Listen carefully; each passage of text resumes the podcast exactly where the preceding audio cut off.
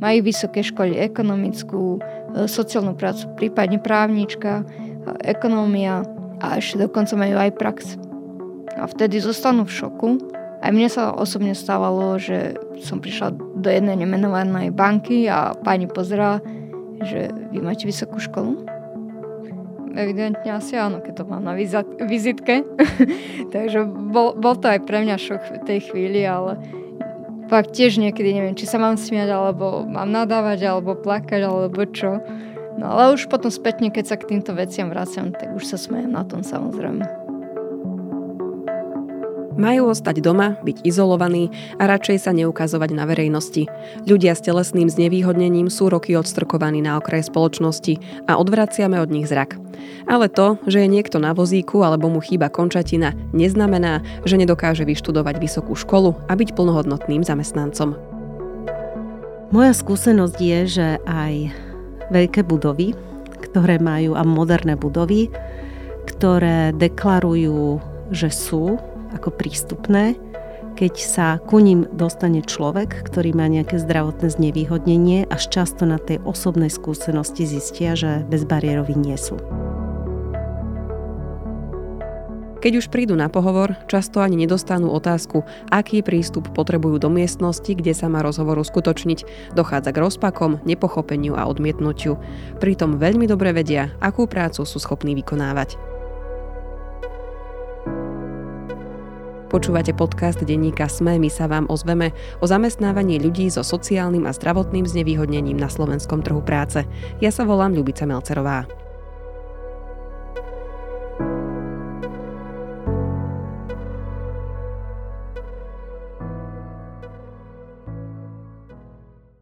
Každé piate dieťa žije na Slovensku v domácnosti s príjmom pod hranicou chudoby. Až 49% z nich taký osud čaká aj v dospelosti, keďže uviaznú v znevýhodnenej komunite. Zmeniť sa to snaží projekt Učenie pre život, na ktorom spolupracuje poisťovňa Generali s Úniou materských centier. Pomáha deťom zo znevýhodneného prostredia vymaniť sa zo začarovaného kruhu a naplno rozvinúť svoj potenciál. Aby sny tých najzraniteľnejších neostali len s nami. Viac o bezplatnom programe a príbehoch rodín nájdete na učeniepreživot.sk.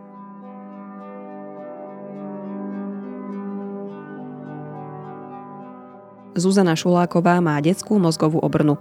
Tvrdí, že na Slovensku je život na vozíku v porovnaní s krajinami, ktoré pretestovala priemerný. Nie je to zďaleka dokonalé. Problematické je napríklad cestovanie vlakom, ale mnohé veci sa zlepšujú.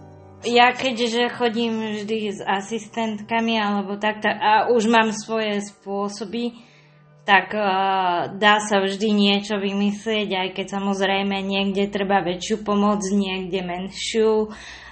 Niekde treba povedať im, aby otvorili aj druhé krídlo dverí. A niekde treba povedať, že musia výjsť von, aby e, sa so mňou dalo vôbec rozprávať. Niekde, kde je zase, že napríklad na poschodí majú nejaký úrad a nemajú tam výťah, tak e, to mus, e, vlastne musí mi to ten človek doniesť ho von podpísať, takže zase je to tak, že vidieť, že sa to mení, ale zároveň sú aj miesta, kde, kde sa to ešte mení pomaly, ale teda v, v mojom rodnom meste v Trnave ja vidím dosť posun k lepšiemu. Aj reakcie okolia, keď je medzi neznámymi ľuďmi, sú príjemné. Niekedy dokonca ponúknú pomoc. Musím povedať, že e, po väčšine sa stretávam s, s pozitívnymi reakciami, pretože tí ľudia vidia, že naozaj nemôžem. No, ale e, že viete, že si to nevymýšľam, proste, že je to vážne problém. Ale tak samozrejme, keď, keď je toho veľa, tak niektorí bývajú aj podráždenejší, takže podľa toho, v aký deň na koho nara- e, narazíte, alebo tak. Ale väčšinou musím povedať, že mám šťastie na tie pozitívnejšie prípady. Že sa aj opýtajú, že netreba vám niečo pomôcť, alebo tak, keď vidia, že idem vlastne s asistentkou a že je to dievča že možno by aj nemusela uh, vládať, tak sa spýtajú, že či nepotrebujeme pomôcť, či to zvláda a podobne.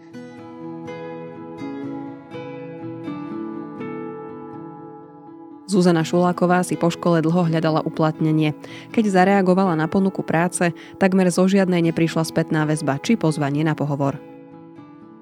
Tam v inzeráte bolo napríklad, že miesto vhodné pre ZTPS, tak sa mi stalo aj také, že očakávali, uh, ale nespomínam si už, či v tom inzeráte bolo, alebo nebolo, že musí mať vodičský preukaz, ale ale proste oni očakávali niekoho, kto nebude úplne uh, na vozíku, ale čiastočne len problém s chôdzou alebo niečo podobné a teda bude mať aj auto, aj uh, tak, takže potom aj tak mi povedali, že, že keďže som na vozíku, tak by mi to až tak nevedeli prispôsobiť. Takže stalo sa mi aj, aj také, že aj napriek tomu, že to bolo ZTP, tak to nebolo tak úplne pre každého ZTP. Ale zase ja sama viem, že, že tých ZTP druhov je veľmi veľa. Vhodné zamestnanie nevedela nájsť a tak sa snažila prísť na to, kde je problém a svoje reakcie na inzeráty konzultovala s blízkymi. Našla sa aj taká práca, že napríklad som si tam uh, poslala motivačný list a keď som ho dala prečítať niekomu, že či by ma teda na, na základe toho si videl predstaviť, že akože čo by na, na, na to povedali, že ako je to napísané, tak mi uh, hovorili niektorí, že keď ťa už na základe tohto nepríjmu, tak už uh, neviem, že akože čo by si tam mala napísať.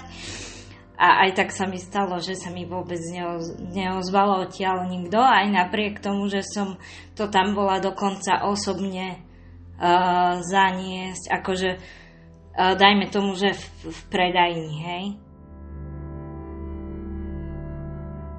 V takej situácii je dôležité, no nesmierne náročné, udržať si nádej a neprepadnúť zúfalstvu. Veď od psychického zdravia závisí napríklad aj to, či sa vieme na pohovore predať. No, tak to už je zložitejšie a hlavne keď sa vám to stáva dlhodobo, že ste napríklad viac ako 7 rokov po škole, hej, uh, bez zamestnania, tak je to také, že potom sa vám už ani si poviete niekedy, že na toto by som aj mohla reagovať, ale už sa vám nechce, lebo už viete dopredu, čo bude, že to bude takmer bez reakcie. Hej. Takže ja som mala šťastie, že zrovna v takom období prišla uh, vlastne Veronika, moja motivátorka, ktorá ma do toho tak trocha zase, to bol ten impuls, čo ma do toho zase dotlačilo, že akože znova to skúšať a znova niekam posielať a vlastne ja som mala to šťastie, že potom sme, uh, bol Walter v Bratislave, kam som s ňou išla, pretože ja som predtým aj sama chodila po, uh, po takýchto pracovných Walterov, že keď som mala príležitosť, že bolo to tu v Trnave, tak som išla, aby som sa proste ukázala, že lebo ja si myslím osobne, že ľudia sa hlavne toho boja, lebo vás vôbec nevidia a nevedia si to predstaviť a predstavujú si to postihnutie možno horšie, ako v realite je.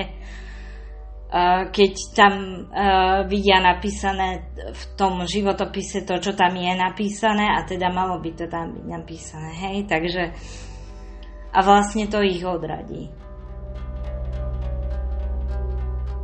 Aj vďaka spomínanej motivátorke Veronike Vašinovej sa Zuzane Šulákovej podarilo nájsť si prácu.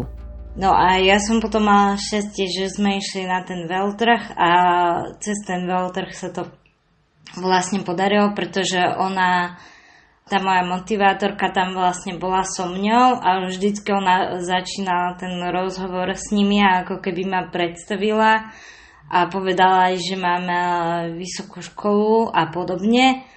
Takže pot, a potom už vlastne tí zamestnávateľia sa na mňa ako keby pozerali trošku inak.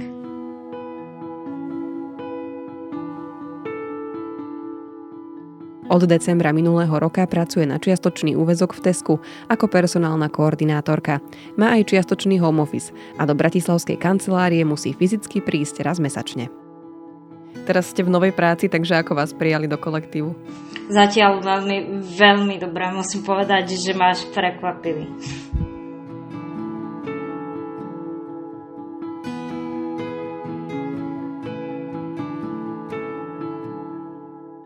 Veronika Vašinová si novú klientku našla cez portál Profesia. Pracuje ako motivátorka v rámci národného projektu Sme si rovní. Roky pomáha ľuďom so zdravotným znevýhodnením zamestnať sa. A darí sa jej byť dobrou motivátorkou aj preto, že vychádza z vlastných skúseností. Má, laicky povedané, deformáciu dolných a horných končatín. Niektorí ľudia vnímajú ako telesné znevýhodnenie, že buď sme mentálne postihnutí všetci, alebo sme darmožráči, alebo vycuciavači štátnych e, financií alebo podpor. A nevidia tých, ktorí, ktorí naozaj si musia odmakať tú prácu, pretože vyžiť z 200 eurového dôchodku, ako ja som bola na začiatku, som bola nutená ísť pracovať, pretože bolo treba platiť aj podnájom, bolo treba platiť štúdium, školu, rôzne iné náklady. Jedlo samozrejme a nejaký sociálny život.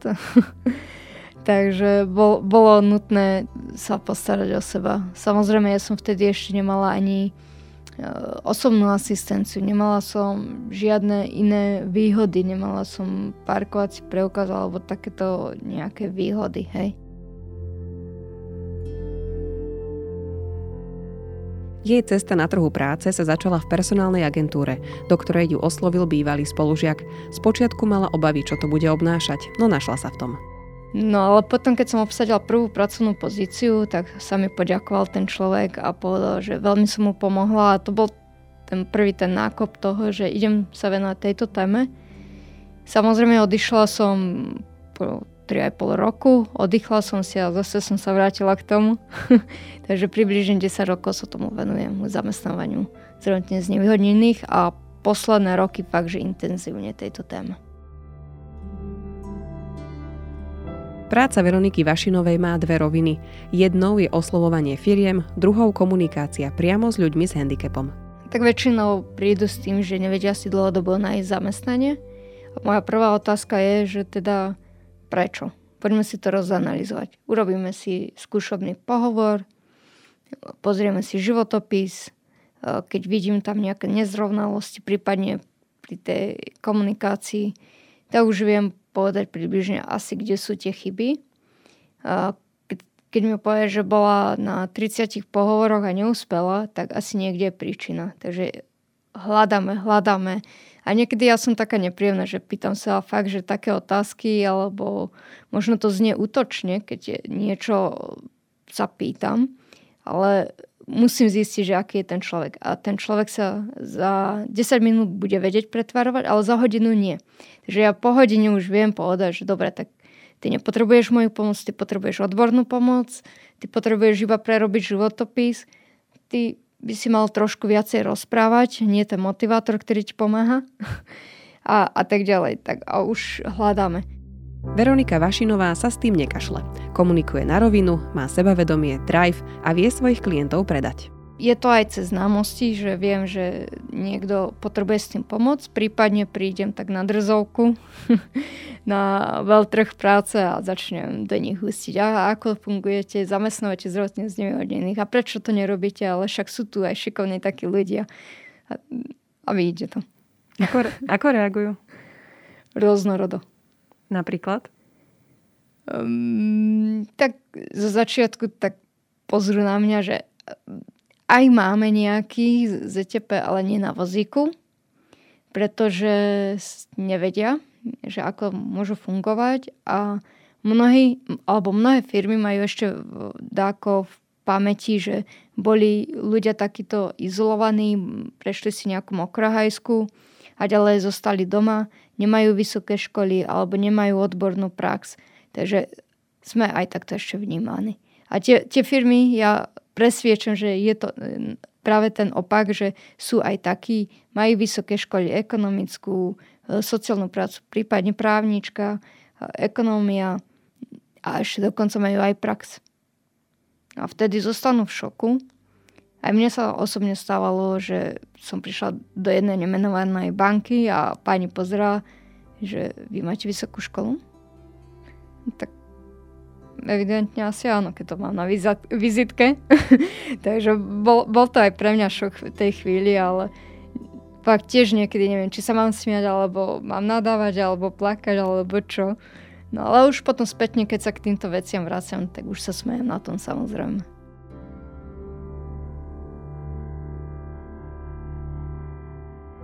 V rámci projektu Sme si rovní pomáhajú aj po psychickej stránke, lebo ako povedala aj Zuzana Šuláková, po viacerých odmietnutiach môže byť sebavedomie na nule. My v rámci práce motivátorov pracujeme peer-to-peer a zdieľame vlastne naše tie skúsenosti, reálne, ktoré sme mali a podávame ich ďalej tým našim klientom alebo potenciálnym zamestnancom. Takže ja väčšinou rozprávam o tom, alebo z mojej skúsenosti, ako to fungovalo, prípadne ako ja som sa cítila tiež na začiatku, aké otázky som mala v hlave na začiatku, či budem zvládať tú prácu, nebudem zvládať. Takže keď mu poviete ten príbeh alebo svoje skúsenosti, tak tiež si uvedomí, že tiež som si s tým prešla a každý si to musí prejsť s tým.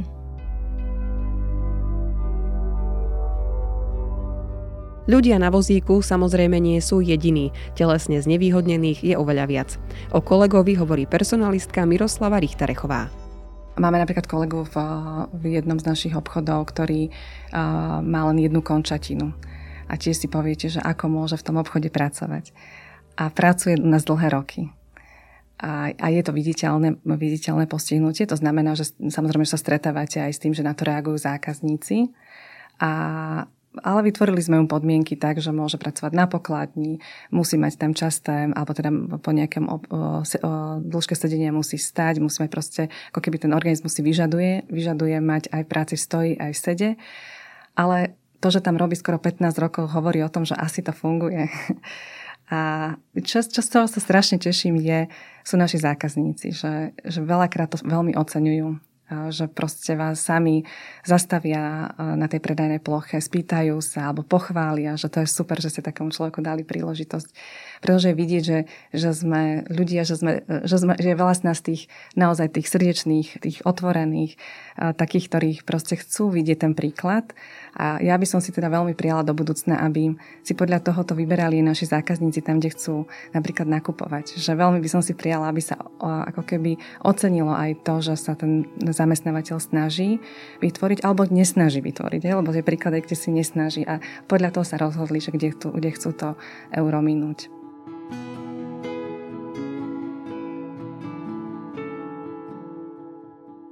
Ak si zamestnávateľ nie je istý, či by človek s telesným handicapom, ktorý prišiel na pohovor, naozaj zvládol vykonávať danú prácu, Veronika Vašinová má šikovné riešenie. Ja som navrhla jednej klientke počas intervencie, že teda skús navrhnúť, že poďme vyskúšať skúšobný deň.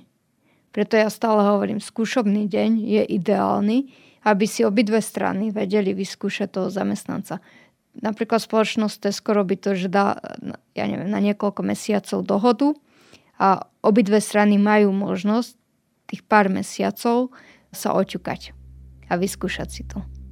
Pod bezbariérovosťou pracoviska si väčšinou predstavíme výťah a priamy prístup až do kancelárie.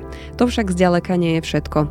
Zuzana Šuláková si spomína na procesy pred nástupom do aktuálnej práce. tam si merali aj, e, či sa do dverí vôjdem s vozíkom. Alebo a, aj to pracovné miesto proste musí tam byť na okolo toľko miesta, aby sa tam ten vozík uh, vošiel a do, dokázalo sa s ním aj pohodlne manipulovať, hej? Že uh, hlavne je to asi o tomto, plus aj o tom teda, že ak je to na poschodí, tak musí tá budova mať uh, výťah, čo je zasa v historických budovách dosť problém, lebo tam aj povolenia aj podobne. a potom, potom vlastne tú prácu tak prispôsobiť, že aby bola, v mojom prípade, aby bola viac menej e, s počítačom, lebo e, ja teda osobne tým, že mám e, postihnuté aj ruky, tak napríklad pomalšie píšem, hej. Takže v podstate nejaké poznámky alebo niečo tak skôr cez počítač alebo potom na že si zapamätám a potom si to neskôr zapíšem, alebo ak by mi bolo dovolené, tak zase nahrať si a potom si z toho spraviť poznámky, tak som to mala napríklad aj v škole.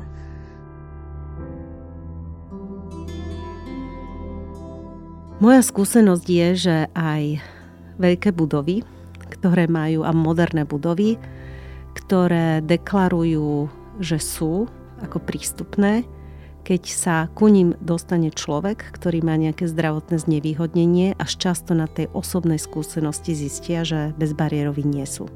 Hovorí Anna Podlesná, CSR manažérka v spoločnosti Profesia.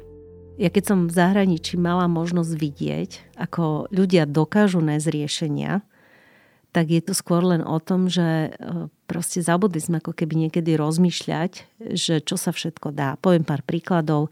Ja som študovala v USA teda minulý rok práve túto oblasť celú, myslím ako keby začlenovanie ľudí na otvorenom trhu práce a mala som e, spolu žiačku z Indie na vozíku, ktorá sa pristahovala do apartmánu navonok bezbariérový všetko, lenže ona si nevedela reálne otvoriť dvere na apartmáne a tak požiadala správcu bytového domu o riešenie.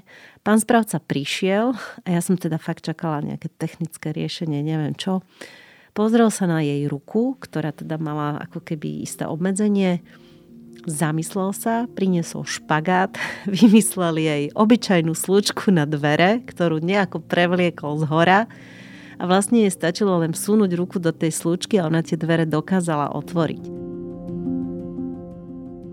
Zamestnávateľia na Slovensku sú povinní vytvárať e, zamestnancom tzv. E, primerané e, úpravy a prispôsobovať im tie podmienky. Tieto povinnosti sú však obsiahnuté tak v zákone o službách zamestnanosti, ako aj v zákonníku práce, čiže to nesúvisí len s dohovorom, ale z neho to vyviera, tam to je ten základ.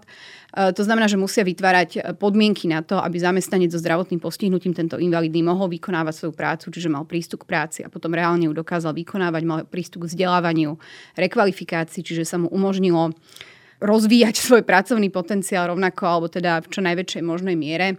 Tam potom je dôležité aj to, alebo teda zamestnávateľ, kedy by nemusel, alebo kedy by um, nemusel k tomu pristúpiť, keby vedel preukázať, že by to bolo pre ňo neprimeranou záťažou, len tam to naozaj potom vždy pomerujeme podľa toho, aký prospech to prináša zamestnancovi, aké sú finančné možnosti zamestnávateľa a aké náročné by to reálne bolo.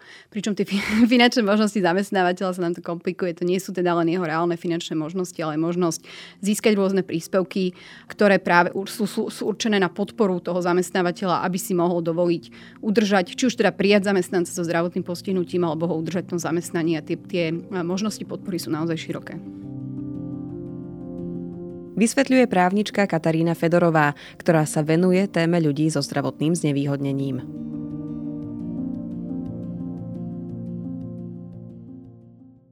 My v Generali pomáhame ľuďom tvoriť bezpečnejšiu budúcnosť starostlivosťou o ich životy a sny. Veríme, že šancu na lepší život má dostať každý z nás. Aj preto sme spojili sily s Úniou materských centier a spustili projekt Učenie pre život, ktorý pomáha deťom zo znevýhodnených rodín, aby ich sny neostali len s nami. Viac o projekte sa dozviete na učeniepreživot.sk.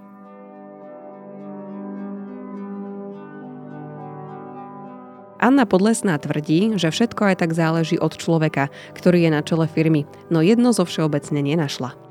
Asi sa ľahšie zamestná človek s e, fyzickým znevýhodnením vo väčších firmách a to z toho dôvodu, že pri malých firmách e, veľmi často je multifunkčnosť. Proste jeden človek má na starosti strašne veľa aktivít, lebo proste malá firma nemá špeciálne marketingové, mzdové oddelenie, nemá špeciálneho logistika nejakého. Proste malej firme ľudia musia robiť viacero činností, jedna osoba a vtedy tá multifunkčnosť v prípade fyzického obmedzenia môže byť ako keby trošku ťažšia.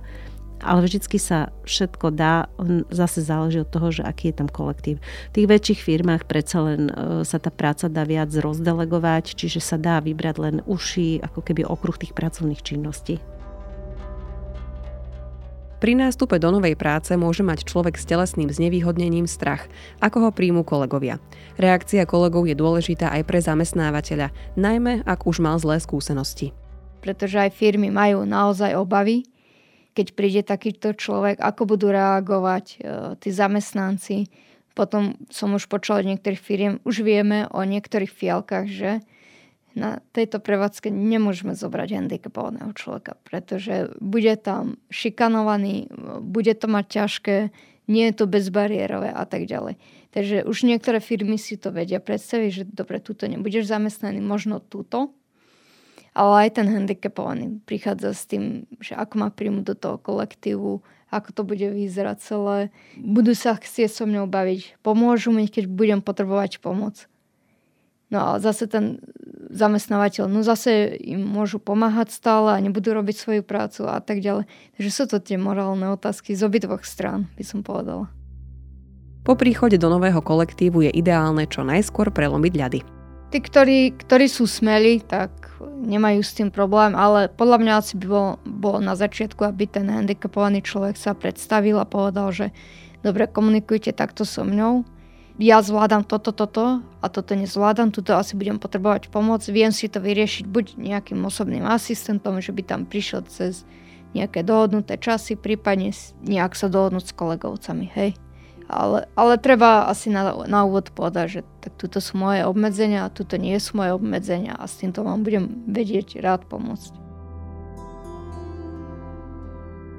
Podľa prieskumov profesie si cez ich portál dokáže nájsť prácu každý štvrtý človek so zdravotným znevýhodnením a boli by radi, keby ich bolo viac.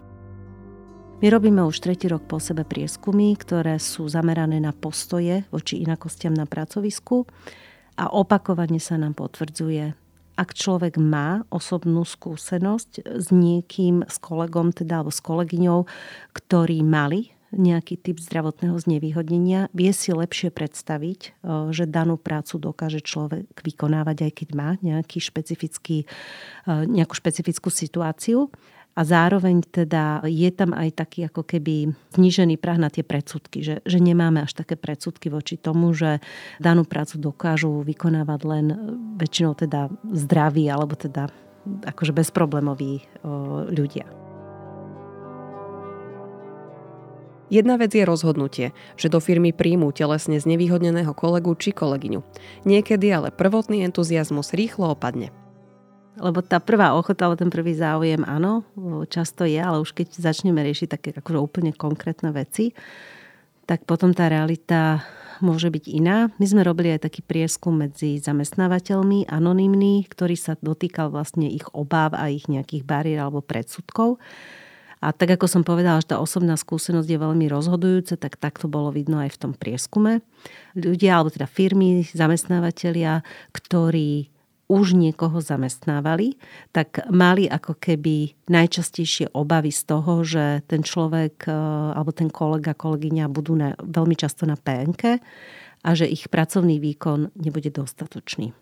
To boli ako keby také najhlavnejšie obavy. V prípade firiem, ktoré ešte nikdy ani nezamestnávali, tak sa obávali najmä teda bezbariérovosti pracoviska a bezpečnosti pri práci.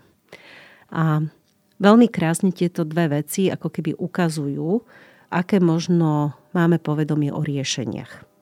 Pretože Veľmi často to, že či daný človek dokáže vykonávať prácu, súvisí s jeho zručnosťami a schopnosťami a nie s tým, či máme bezbariérové pracovisko. Motivátorka Veronika Vašinová je za to, aby ľudia s telesným znevýhodnením o svojom stave v životopise informovali. Hoci jej klienti majú skúsenosť s väčšou odozvou na životopisy, z ktorých túto informáciu vynechali. No upozorňuje na to, že sa to môže obrátiť proti nim. My sme sa akorát bavili o tom s viacerými klientami, že vieš čo, asi by som to uviedla podľa handicapu. Lebo ak máš naozaj vozík a prídeš do bariérovej budovy, nemáš šancu jednoducho niekedy sa treba aj opýtať, že či je aspoň bezbariérová, alebo si to ja naštudujem dopredu, že či je bezbariérová budova. Uh-huh. A, ale to si predpokladám viete asi iba nejak zvonku pozrieť, nie? Tak jasné, ale to už vidíte, že keď je to modernejšia budova, tam už sú aj také štandardy aj bez bariérovosti. Keď je to už staršia budova, tak trošku sa tak zháčim, že dobre, tak toto asi bude otázka toho, ako sa dostanem. Ale hovorím, že, že treba sa pripraviť na ten pohovor. Pozrieť si o tej firme, pozrieť si, kde sídlia, hľadať e, to parkovacie miesta a, a tak ďalej. A ja keď som išla sem, tak sme pozerali približne, kde to sa nachádza, aká je to budova.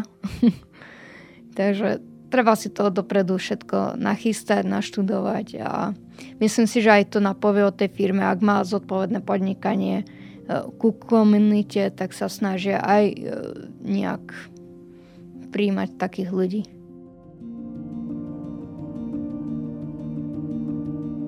Životopis je veľmi často dôležitý dokument práve preto, že personalista, keď si prezerá, kto vlastne sa uchádza o danú prácu, má na to pomerne krátky čas a životopis je vlastne dokument, to je jediný kontakt s tým uchádzačom, kým sa s ním ako keby osobne stretne. Informácie, ktoré dávame do toho životopisu, alebo dávajú ľudia štandardne do životopisu, sú o tom, že čo by som ja potreboval. A my veľmi často ľuďom radíme, aby písali pravdu, ale hovorili o tom, čo vedia ponúknuť tej firme a ako vedia danú prácu vykonávať. Čo je tiež veľmi dôležité, je e, otázka, či uviez alebo neuviez, že mám zdravotné znevýhodnenie. Uviezo v prípade, ak majú priznanú invaliditu. Prečo je to dôležité, je to, že zamestnávateľ sa to tak či tak dozvie, keď toho človeka v prípade toho, že sa teda dohodnú na, praco- na spolupráci, teda že sa stane ich zamestnancom alebo teda kolegom, kolegyňou, keď pri nahlasovaní do poisťovní zistia, že teda majú priznanú invaliditu, už je tam ako keby naštrbená dôvera, že ten človek zatajil nejaké dôležité informácie. Ja zároveň chápem to, že e, ľudia sa teda boja túto informáciu dávať, ale je veľmi dôležité, ako ju uvedieme. Čiže uviezť, že mám priznanú mieru poklesu schopnosti vykonávať zárobkovú činnosť, aká je, a uviezť benefit pre zamestnávateľa. To znamená, že ale túto, nejako to nesúvisí s výkonom tejto práce, respektíve danú prácu viem plnohodnotne vykonávať, mám k tomu povedzme aj pracovného asistenta priznaného alebo osobného asistenta si viem doviesť. Dôležitý je paragraf 66 zákonníka práce, ktorý upravuje možnosti zamestnávateľa dať zamestnancovi výpoveď. Vysvetľuje ho právnička Katarína Fedorová. No a potom je to zamestnanie so zdravotným postihnutím, že zamestnanec uznaný za invalidného, tak tam zamestnávateľ na výpoveď potrebuje e, predchádzajúci súhlas pr- e, úradu práce. Tam došlo k takej zmene e, v zákonníku práce, myslím, že od apríla alebo mája, už trošku mi to pláva, ale každopádne už je účinná, že zamestnávateľ je povinný informovať zamestnanca o tom, že požiadal úrad práce o tento súhlas a úrad práce je povinný odpovedať tomu zamestnávateľovi na žiadosť do 7 dní. Ak neodpovie, tak sa má za to, že súhlasí. Čiže by mal ľudí so zdravotným znevýhodnením chrániť. V realite je podľa slov Anny Podlesnej kontraproduktívny a tak bolo jeho zrušenie jedným z dvoch opatrení, ktoré pred dvoma rokmi predstavili vláde. My sme vlastne túto skutočnosť zistili v našich prieskumoch medzi zamestnávateľmi rôznych veľkostí, cez rôzne sektory, naprieč všetkými regiónmi Slovenska, že či už firma zamestnávala alebo nezamestnávala, človeka so zdravotným znevýhodnením. V oboch typoch prieskumov sa paragraf 66 zákonníka práce ocitol na treťom mieste, prečo majú obavu alebo prečo nezamestnávajú človeka so zdravotným znevýhodnením. Samozrejme tá prax, ja som tiež mala už možnosť počuť pomerne veľa príkladov e, z firiem, kedy ľudia v podstate využili tento paragraf a zamestnávateľovi spôsobovali pomerne veľa problémov, aj vzhľadom na to, že povedzme tú svoju prácu nevykonávali, ale keď sa zamestnávateľ snažil to riešiť nejakým ako keby objektívnym spôsobom, tak ani nespolupracovali a proste riešili to tým, že je tu nejaký paragraf 66. Ak sa nerozvinie aj k tejto téme možno taká objektívna debata, ja chápem e, obavy ľudí, že prídu o prácu, ale prísť o prácu môžeme až tedy, keď ju máme. A čo ja vidím ako o mnoho vážnejší problém, ako paragraf 66 je, že až 90% ľudí so zdravotným znevýhodnením si nedokáže udržať prácu kvôli sociálnym a komunikačným zručnostiam. Nie sú proste pripravení sociálne ani komunikačne na to, aby splnili vlastne tie nároky, ktoré pracovisko kladie. Druhé opatrenie, ktoré vtedy navrhli vláde a malo výrazne pomôcť ľuďom so zdravotným znevýhodnením na trhu práce, bol vznik služby asistenta pracovného začlenenia. Asistent pracovného začlenenia sa nám tu opakovane vracia a to je presne to, čo sme zaviedli aj do toho profesia labu. Teraz to možno voláme pracovný coach, mentor. Ide stále o ten istý princíp. Je to človek, ktorý sa venuje, ktorý veľmi dobre spozná charakter práce, pracovné prostredie, postup ako keby náboru a e, začlenovania na pracovisku v konkrétnej firme, pochopí e, tú kultúru tej firmy a následne, keď tá firma už má človeka, s ktorým chce vstúpiť do pracovného pomeru, pomôže toho uchádzača o prácu pripraviť ešte mimo prostredie firmy, čiže pripraví ho aj čo sa týka jeho sebadôvery, ale aj čo sa týka možno jemnej motoriky, zručností. Proste veľmi často je tam aj nižšia sebadôvera. Následne s tým človekom prejde tú skúšobnú dobu, v rozsahu, aký je teda potrebný. Pomôže mu naozaj e, s výkonom tej práce, aby ho dokázal vykonávať samostatne, aby vedel spôsob, ako napríklad sa opýtať otázky, ako si nastaviť spôsob komunikácie s tým týmom, pokiaľ naozaj sú tam nejaké iné bariéry. Zároveň slúži aj tomu nadriadenému e, pomôcť a vyriešiť situácie, kedy aj ten nadriadený má nejaký strach, nevie ako zareagovať, nemá skúsenosť povedzme s daným znevýhodnením a tak ďalej a po tejto skúšobnej dobe odchádza. Podľa slov Anny Podlesnej zatiaľ pochopenie medzi kompetentnými rozhodovať o tejto právnej úprave nenašli.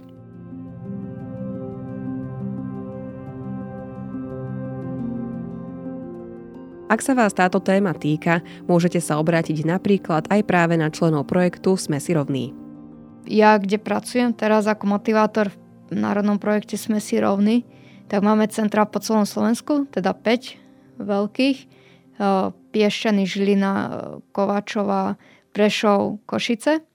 Takže, a v každom okrese je nejaký motivátor. Takže kľudne ho môžu osloviť. Máme pracovné ponuky, približne 100 ponúk od zamestnávateľov. Vieme im poradiť, pomôcť. Každý útorok, štvrtok máme aj personálne poradenstvo, ktoré poskytujem ja Takže ak ten motivátor nevie presne povedať, že aká by práca bola pre toho klienta vhodná, aj toto riešime. Je toto vhodné pre mňa? Není to vhodné pre mňa? Pochopil som správne ten inzerát a tak ďalej. Takže my si toto všetko prejdeme a títo motivátori vedia poradiť. Sú aj nejaké organizácie, ale iné, ale viem, že je to vždy také, že tak posunú link, tu sú pracovné ponuky a tam to končí alebo môžete využiť program Výpomoc so srdcom od profesie.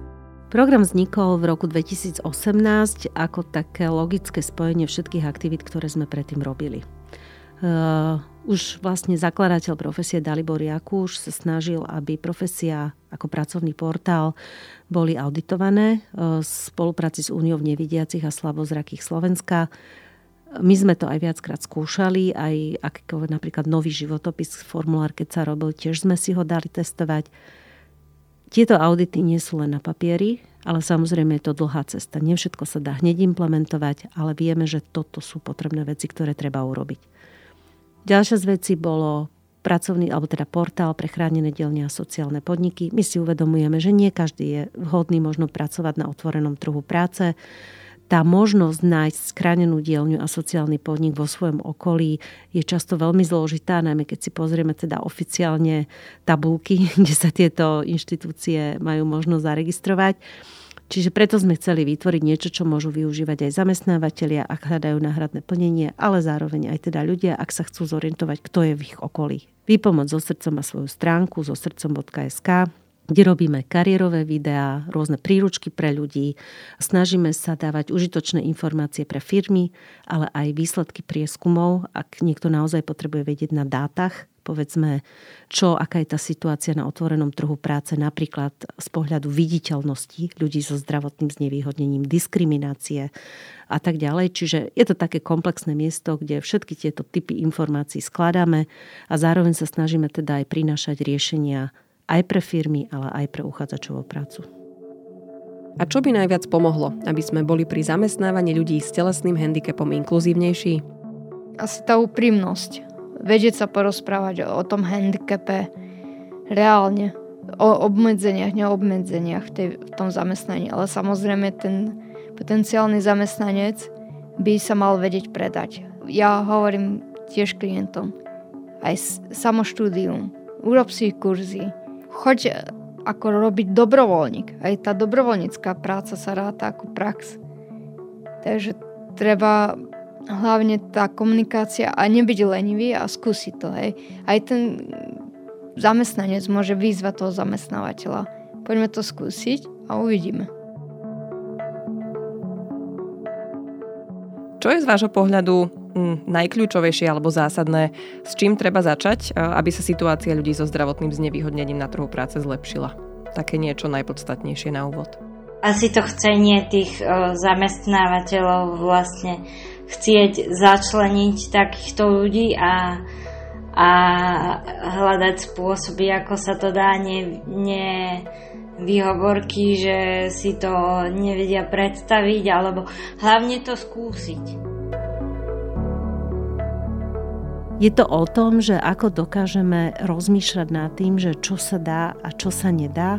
Isté nie, nie je to vždy také jednoduché, ale tá otvorenosť mysle, že kde je problém a aké je na ten problém riešenie.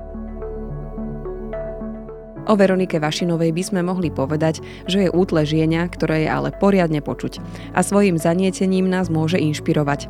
Ak vám teda pristane v mailovej schránke životopis od človeka s telesným handicapom, nezahoďte ho. Radšej porozmýšľajte, či je potenciálna úprava pracoviska naozaj taká nemožná, ako sa na prvý pohľad môže zdať.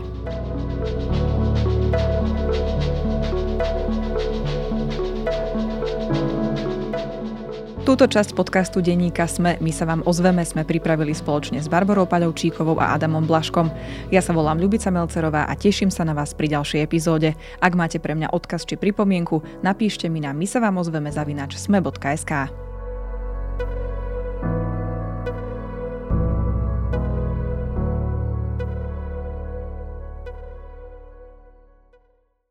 Ak chcete podporiť výrobu tohto podcastu, budeme vám vďační, keď si kúpite prémiové predplatné denníka SME.